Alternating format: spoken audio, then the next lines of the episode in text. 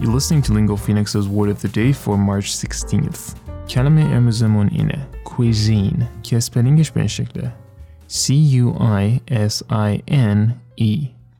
stress mark تو این کلمه میفته روی syllable دوم میگیم cuisine. Cuisine.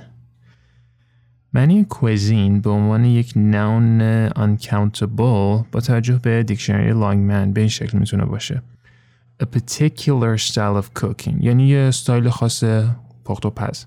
یا اینکه the food cooked in a particular restaurant or hotel especially when it is very good. بریم با هم دیگه با کلمه کوزین یه چند تا جمله بسازیم ببینیم که توی جمله چجوری می‌تونیم از این کلمه استفاده کنیم.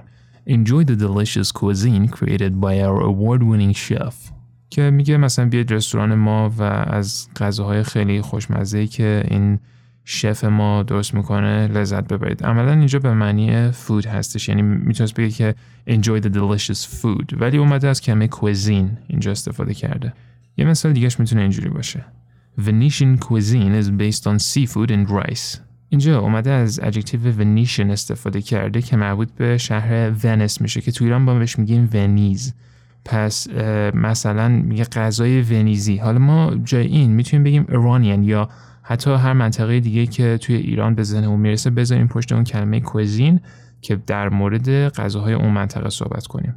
اینجا گفته ونیشن کوزین ما می‌تونستیم بگیم ایرانیان کوزین is based on حالا هر چی که می‌خواستیم بگیم. بریم یه مثال ببینیم از استفاده کلمه کوزین در نشریه بون اپتی The reality is that the contribution of food from the African diaspora is the cornerstone of American cuisine today.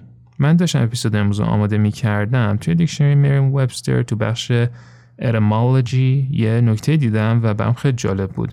اونم اینه که کلمه cuisine در زبان فرانسوی به معنی kitchen یا آشپزخونه میشه.